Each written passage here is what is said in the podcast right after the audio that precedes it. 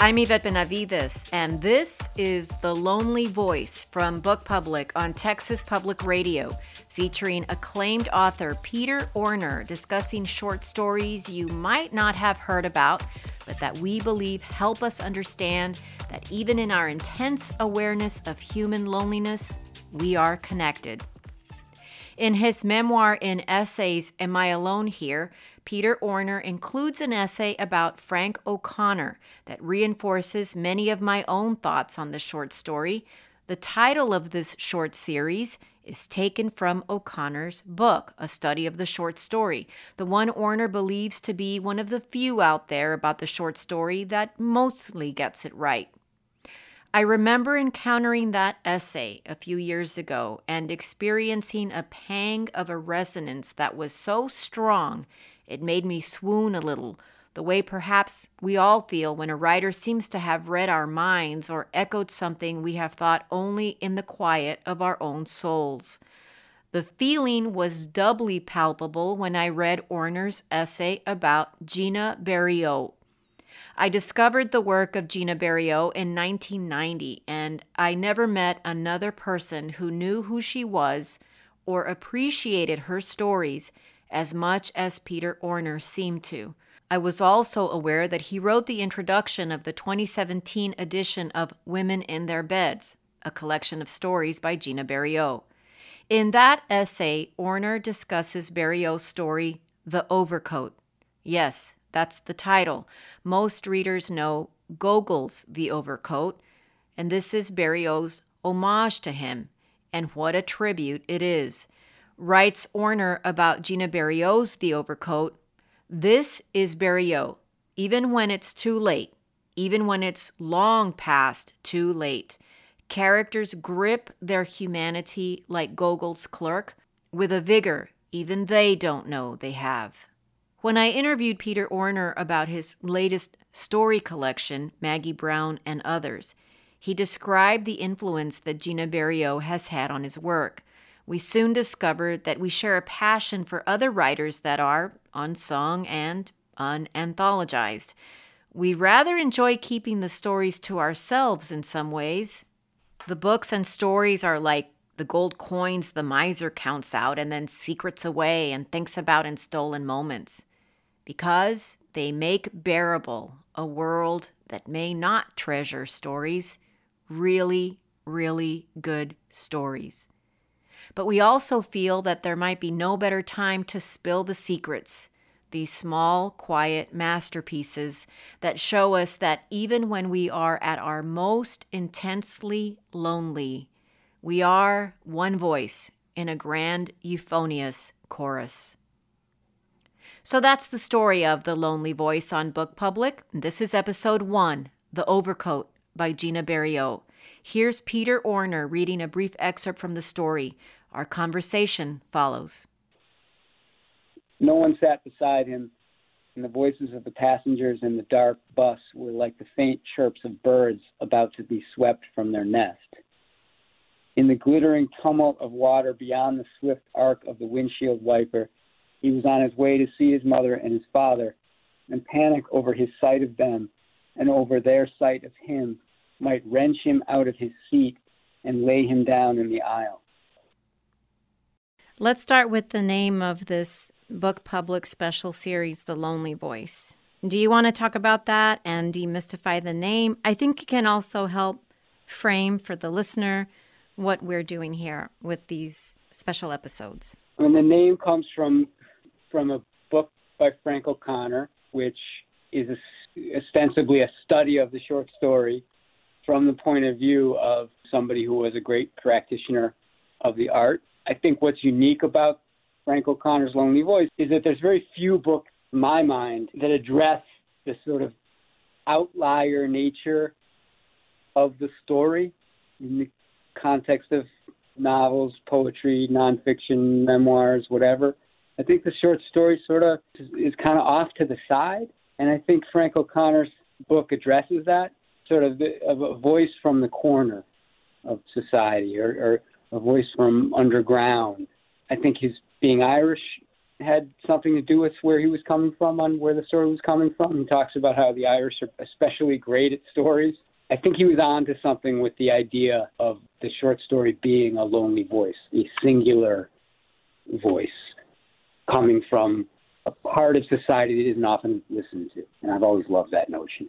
He talks about sub, you know, and this is his term, submerged populations. It's sort of like the outlier, as you said, or the everyman. And he uses the words romantic, individualist, and intransigent to describe figures that are lonely voices in short stories. So if we talk about the short story The Overcoat, but the one by Gina Berriault, not the one by Nikolai Gogol. I think when people hear The Overcoat, they think about Gogol.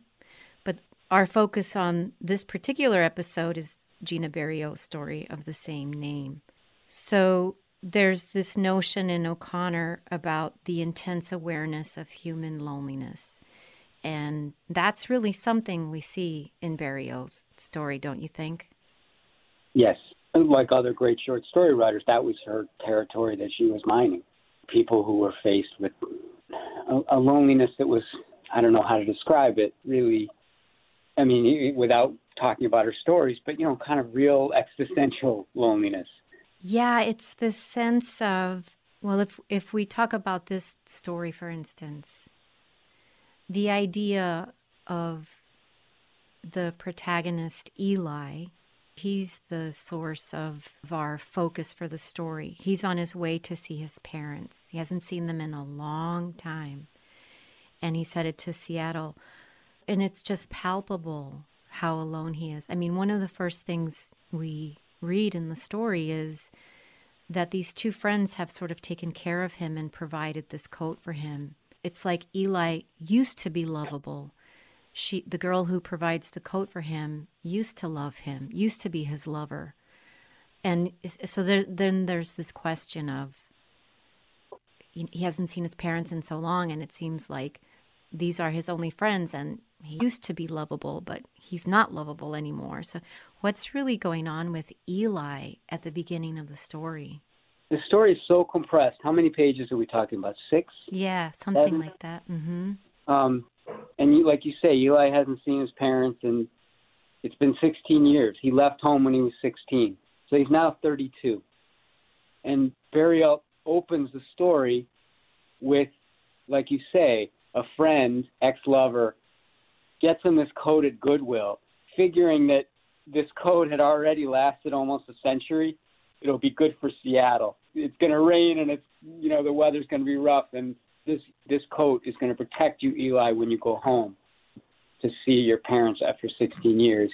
And then you quickly find out that Eli, I think some people might call him a junkie. I don't think Gina Berriault ever would have, right? You know, I think Gina Berriault was writing about a guy named Eli who's going to see his parents. He's been through a lot including uh, what sounds like a pretty serious drug problem. And he gets on a bus and he goes to Seattle. And there's a beautiful passages about him on the bus. Heartbreaking. He's not even there yet. He hasn't even seen his parents yet, right? And uh, and it's, it's such a simple story, but you know why is he going? Why is he going to see his parents now? Thought a lot about this a lot over the last few days. Um, he's dying, right? and you know that's what you do. You go and I guess you try and tie up some loose ends. It doesn't feel like he's trying to make amends because there are all these intimations about how terrible his childhood was. And we sort of figure out why he would leave home at such a young age.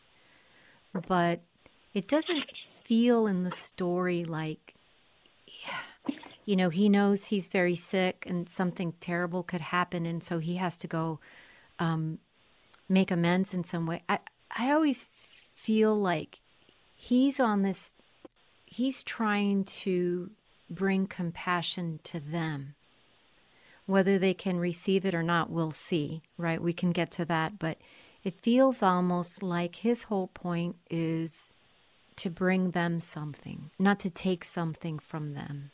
I think you touch on almost like unbearable beauty of the story. That that a lesser writer, most writers, would have it be some kind of reckoning, some sort of you know, having it out with the dad for being abusive, something along those lines. But you're right. I, I don't know if he's doing that consciously. I, I think he's almost kind of swept along by this need to just face them. That's all. Just face them. I think. And and and yet he does, like you say, he, brings them something out of the past. I guess. With Gogol's overcoat, we know that this coat is um, a weapon from the weather, right? It's but it's also a symbol of prosperity for the protagonist. But th- this overcoat, obviously, I mean, he's in Seattle and it's cold and it's raining. It's offering him that functions in that way that coats do. But there's this bit about how he covers himself up with the coat and he feels like he's that kid again in growing up in Seattle under the covers while his parents are drinking and fighting. He's quite ill. We don't really know what the illness is that has ravaged his body, but we know that he's been through the prison system. He, we know he's encountered social workers and therapists. I mean, we get, we know in a very compressed space, as you say, that he's had all this help, but he has somehow slipped through all of those systems basically unaided. Like he can look back and think about the therapist, and you don't have the sense that um, he has been helped. I mean, it's almost like he is this helpless guy. And now here he is at 32, having survived all of these things. Um, and he's still 16 or younger. Right. That line that you refer to goes like this when he's in bed while his parents are fighting. Then he imagined he was a boy again, home again in the house in Seattle, under covers in his own bed, while his parents drank the night away, unprotected from them, but protected by them from the dreadful world they said was out there. And then it goes on. Then he thought about the strangers he'd met out in that world, like you say. The ones who said, Tell me about your parents, Eli. The ones who said they were there to help him. Smirky parole officers and smug faced boy psychologists in leather jackets, etc. The compression there is totally remarkable because you get the entire. I hate to use the word backstory because I don't believe in that notion. I don't think a backstory is really a backstory. I think it's an ever present story, and that's who Eli is.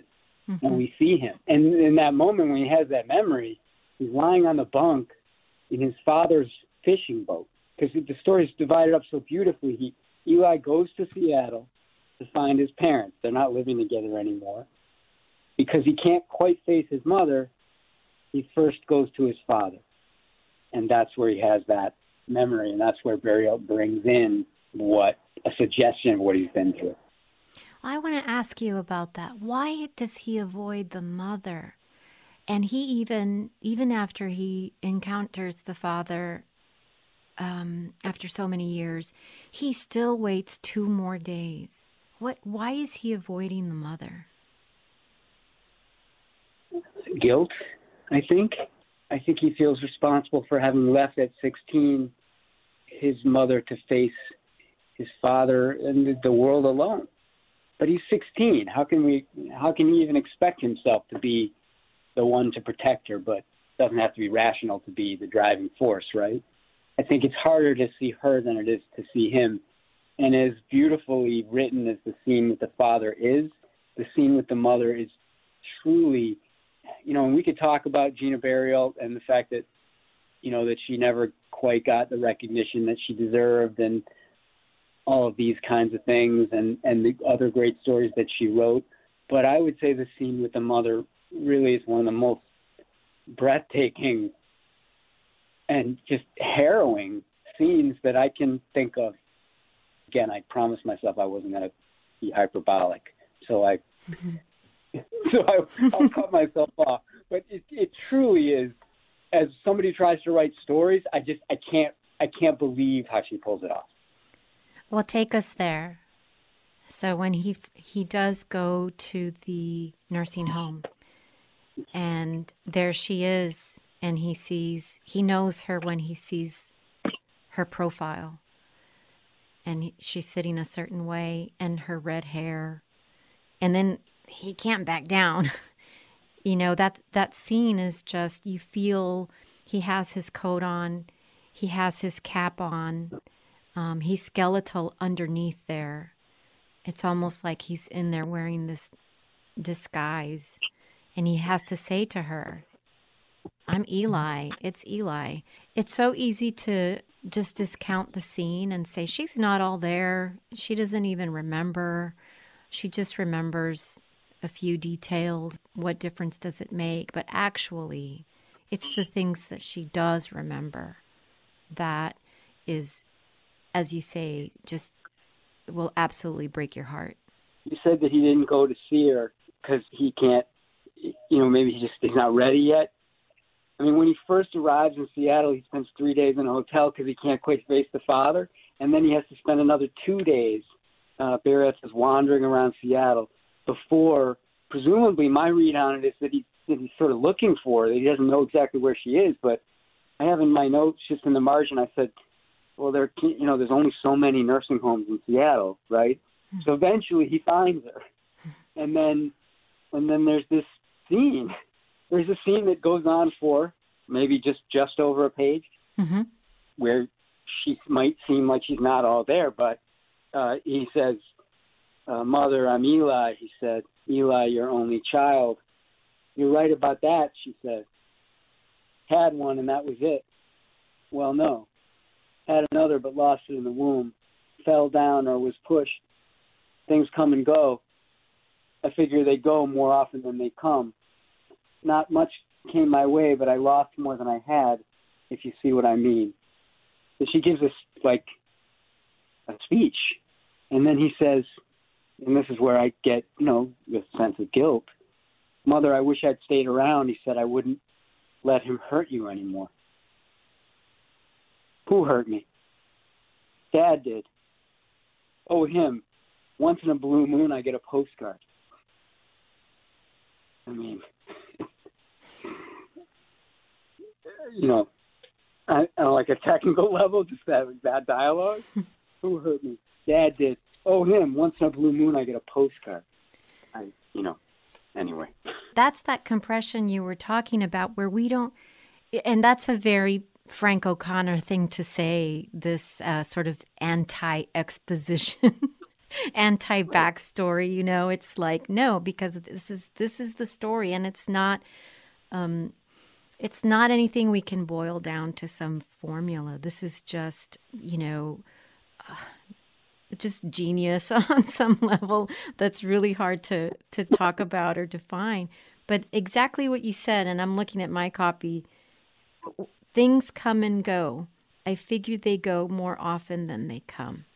And that is the story of her life, you know, in that sentence. And we know we don't have to have this flashback, this long, enduring flashback scene of the abuse that went on. We get it in a sentence right. and we know exactly how terrible it was and how traumatic it was for him. And now I see what, why you you're talking about guilt. Like there's this idea of and then he left. And I would say just to that I'd say like guilt for blaming her. Not just guilt for him having left. But I think the story carries a lot of weight in terms of just him feeling like she didn't protect him either. And then feeling the weight of that. Again, seven pages, it's a full on family without a lot of context. And Berriault, you know, she wrote novels, beautiful novels. She she could have expanded this and made it the saga of this sad, pathetic three people, right? You know, she didn't. And the compression that you say it is genius, and and and I I don't honestly I don't think I've ever quite like seen anything like akin to the dialogue in this scene with the mom. So emotionally charged that she has to be so careful, and and I feel like it, it is incredibly. I mean, it's an incredibly emotional story, but Berriault, her um, I don't know, her sense of control here, and even the funny, you know, who hurt me? Dad did. Oh, him. Once in a blue moon, I get a postcard. you know, that's funny, and and I think that's how she gets how she partly how she manages it. She does such interesting things with the language, like with the syntax, where she says, "The comb went cautiously." The comb went cautiously through the tangle of flame red and gray curls. The comb. She doesn't say, you know, she ran the comb through her hair. The comb went cautiously. It's just where she where she puts the um, the action, you know, where she moves our eye to is it's so interesting to me and it is so particular. I mean, it is so particular to to Berriault it seems. Like the comb might be and I mean, I didn't notice it until you said it, really. But that's Eli's point of view. It's only so much that he can take. So what does he do? He focuses on the comb. She's combing her hair, which is just, you know, again, I I, I don't want to be like all right or crafty, but if you, you think of her action, she's got this red hair. She still has her red hair after all these years. There's another sentence in the story that indicates that you know both her both his parents were older parents mm-hmm. when he was 16 so, you know, she's getting up there at this. And there's something I think a suggestion that she's you know, she's proud of that hair. And then she's combing it in, in front of him. And at this point in the story, because we're backing up slightly, she doesn't necessarily, as far as we know, have any idea who's sitting in front of her. Mm-hmm. She's uh, left the the confines of the inside of the nursing home. She's outside, basically facing a a wall, kind of almost like Bartleby in a sense. Mm and she's out there in her sagging sweater, her pink socks, and and and Berriault her says her her fluffy shoes, and then comes the comb.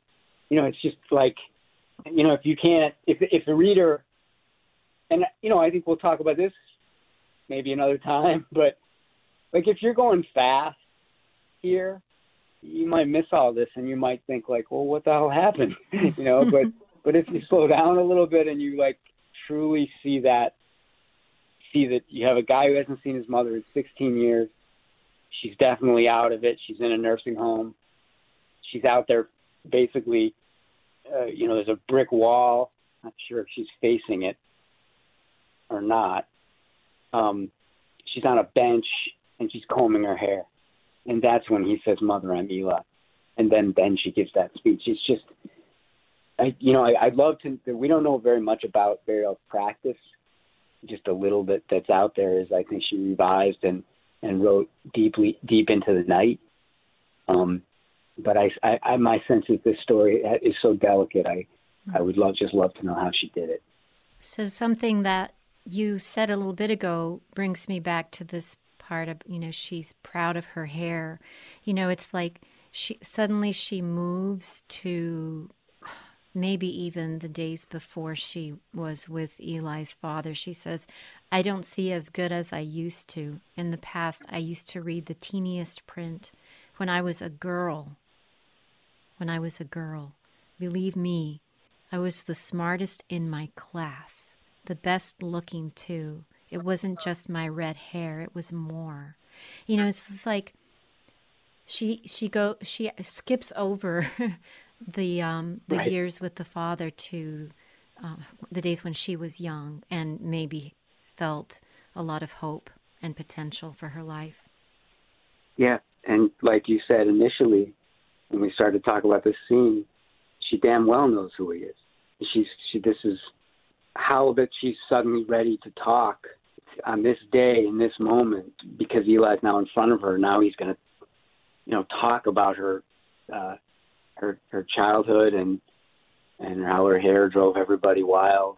It's just a I think of like somebody who's just weeks and even years not talking to anybody and suddenly, you know, someone out of the past comes, their their son, and then they start, you know, reviewing their life. What do you make of the earthquake? I think listeners would be like, "Oh my God, this story, this story."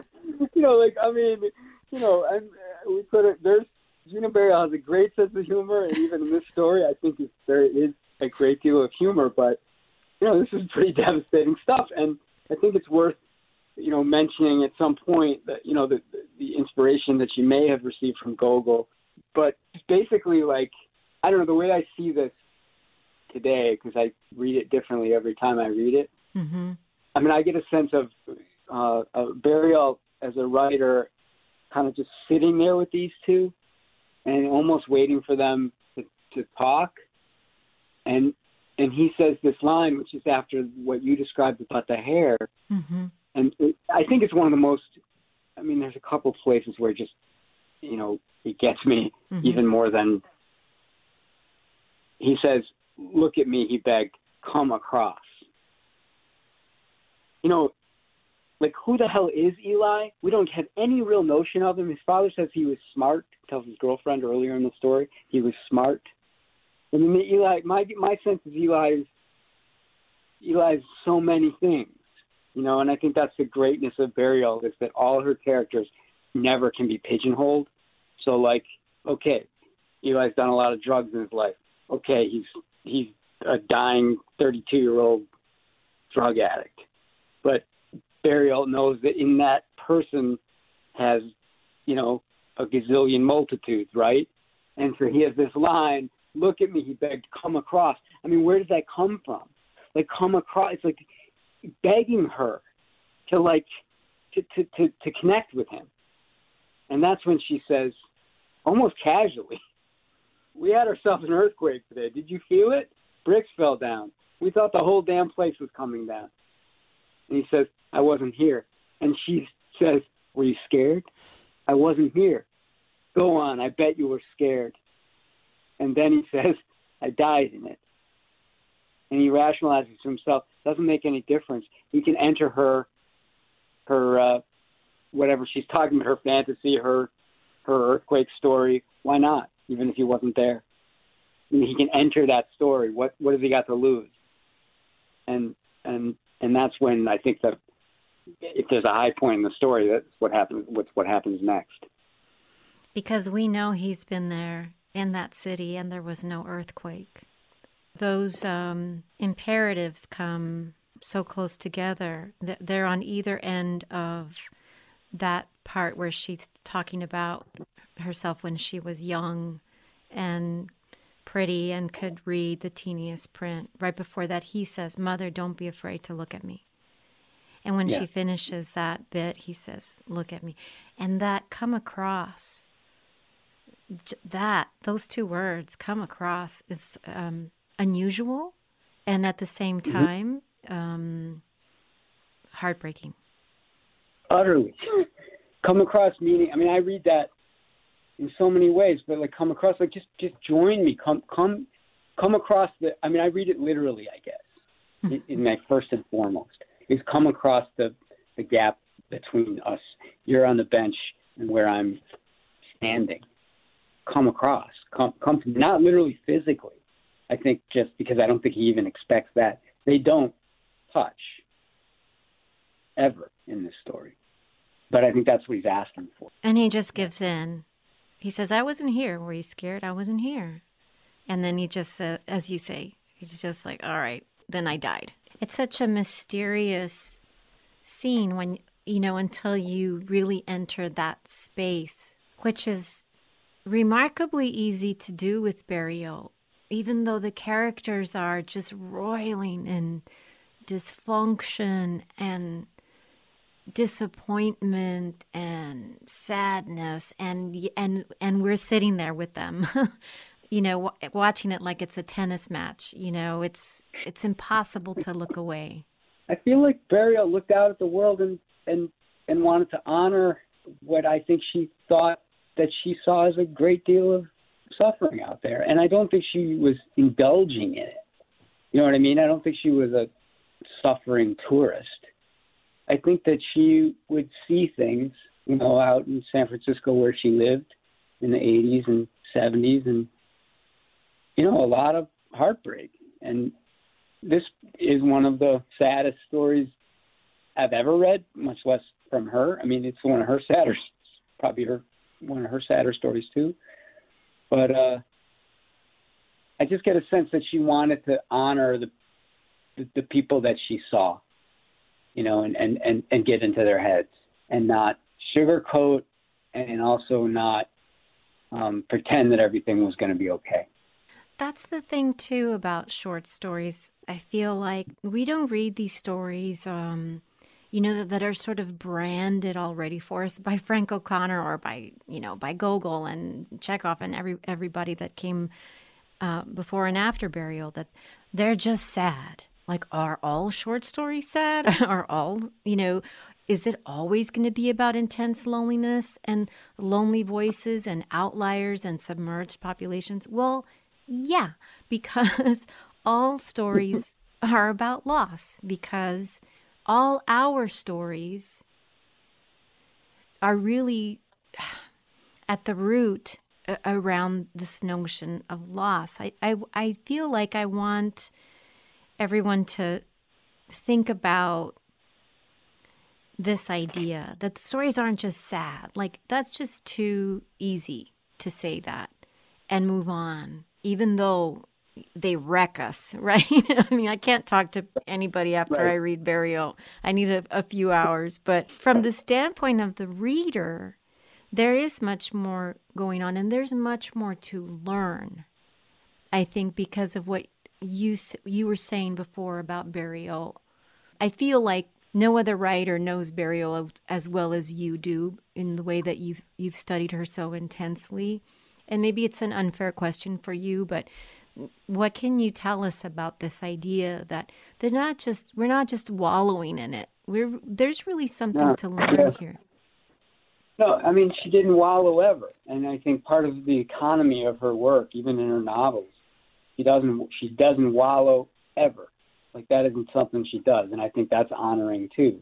Also, like she can be very very funny, but I think as as a story like you said that loss often is the core of of a of a of a great story but they certainly they can be hilariously funny right and and and and we're going to talk about stories like that um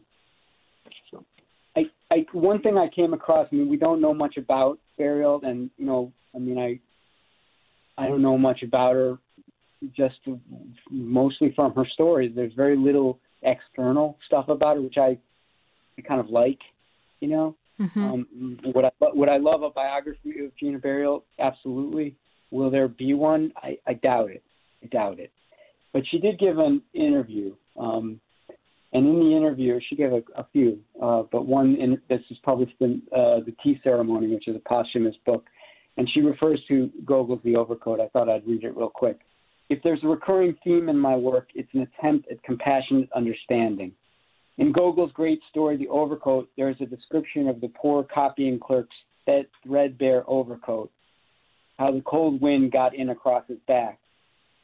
I don't know why those lines move me so much, except when you visualize how the cloth has worn out without his knowing until suddenly, one day, he's surprised by that cold invasion. Isn't that a description of an entire life? She says. And, and it's worth noting that Gogol's The Overcoat is a comedy. It's a comedy. It's a funny story. Even even even at its most heartbreaking, it's you can't help. Maybe we shouldn't laugh at the clerk, but we do. I guess why I love Berriault's work so much is that she um, she's just willing to spend time with people that a lot of people wouldn't spend time with, and I think that's what she learned from Gogol. Sadly, that a lot of people wouldn't spend time with. I think people there are people in society that we don't want to see very much of, and we all know that's true. I I absolutely agree with that idea. I hadn't really considered the way that if we're going to talk about O'Connor's submerged populations, and then this poor Akaky fellow you know, whose coat is so threadbare the the, the tailor can't even fix it for him anymore. Um, and this whole sort of identity becomes wrapped around this coat. Um, it's like he's only some he's somebody if he if he wears the coat. I mean, Berriault really seems to understand that. It's so easy to say the short story is about every man. You know, the the short story is what democratized literature. Okay. Well, then show us. Well, and Berriault does it with story after story. Yeah, to my mind, very few people have done it quite as intensely and as beautifully. And you know, again, we don't know much about her. We know that she grew up in uh, Southern California. Her parents were Latvian Jewish immigrants, not wealthy at all. Her father was a he was an editor of a some kind of jewelry trade publication. She loved her father. He, he died. He died young, and and she took over his sort of editing job, and that's how she got into writing. As far as I understand, she never studied much formally, um, and uh, her mother, who features in a lot of her stories, uh, at a certain point began to go blind, and there's some absolutely breathtaking passages uh, that describe that.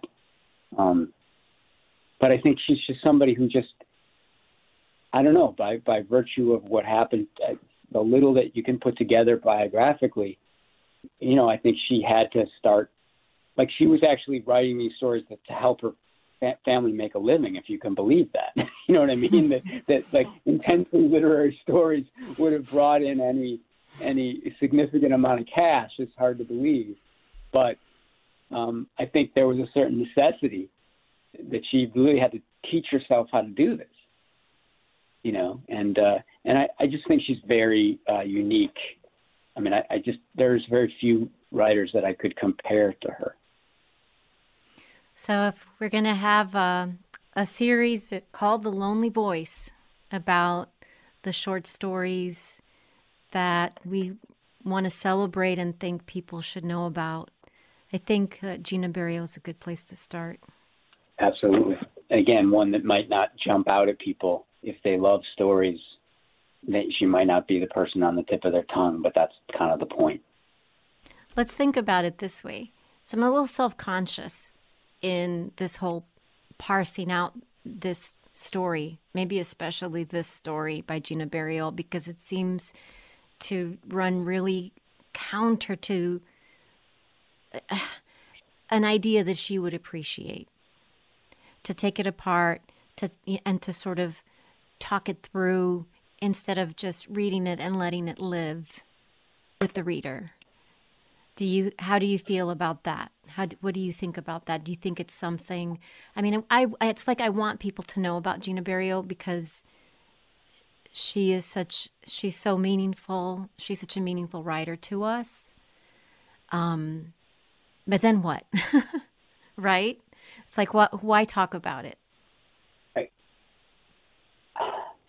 here's what I think. I think I think she would have appreciated us talking about Eli like he was actually like alive. You know what I mean? Like I don't think she'd like to hear the stuff about her and how great she is or not great or whatever, whatever, where she comes from. But I think she would get a kick out of, and maybe even sort of uh, uh, feel good about the fact that we are talking about Eli and his parents, literally, because I mean they are alive to me, like completely, and and that's why the story isn't uh, that isn't ultimately sad. It's because I I just feel like she gives she gave them like life, and so I I feel like that emphasis feels right like that. You know what I mean? Yeah, I do know what you mean. I think she would appreciate that we we struggled with the idea of talking about her. yeah. like we had that, you know, we had that thought, and then we kept talking about her. right. Um, and and she's a total like I don't, you know, there's nothing really that I I, I don't know much about her except that uh, just to to to feel like I know her people, and that feels like I know her. Yeah, I hear that. I so the the notion of we all came out of Gogol's overcoat. Right. We, we came out of Berriault's overcoat. yes. I just love the idea, you know, of coming out from under this physical thing, this big old coat. Here's Peter Orner again reading one more brief excerpt from The Overcoat by Gina Berriault. Off in a corner facing the wall, he covered his head with the overcoat and in that dark tent wept, baffled by them, by the woman over there on the bench combing her hair again, and by the old man on the rocking boat. They were baffled by what had gone on in their lives and by what was going on now and by whatever was to go on. And this was all they had to offer him. Eli, come back to them, baffled enough by his own life. Gina Berriault is the author of The Overcoat. It's published in Women in Their Beds by Counterpoint Press. Peter Orner is the author of Maggie Brown and Others. It's just out in paperback from Little Brown. Peter Orner holds the professorship in English and creative writing at Dartmouth College. Don't miss an episode of Book Public and future episodes of The Lonely Voice with Peter Orner, as well as pop up book reviews and author interviews. Write to us at bookpublic at tpr.org. Jacob Rosati composed our theme music. Bree Kirkham is our digital producer. Dan Katz is Texas Public Radio's news director. I'm Yvette Benavides.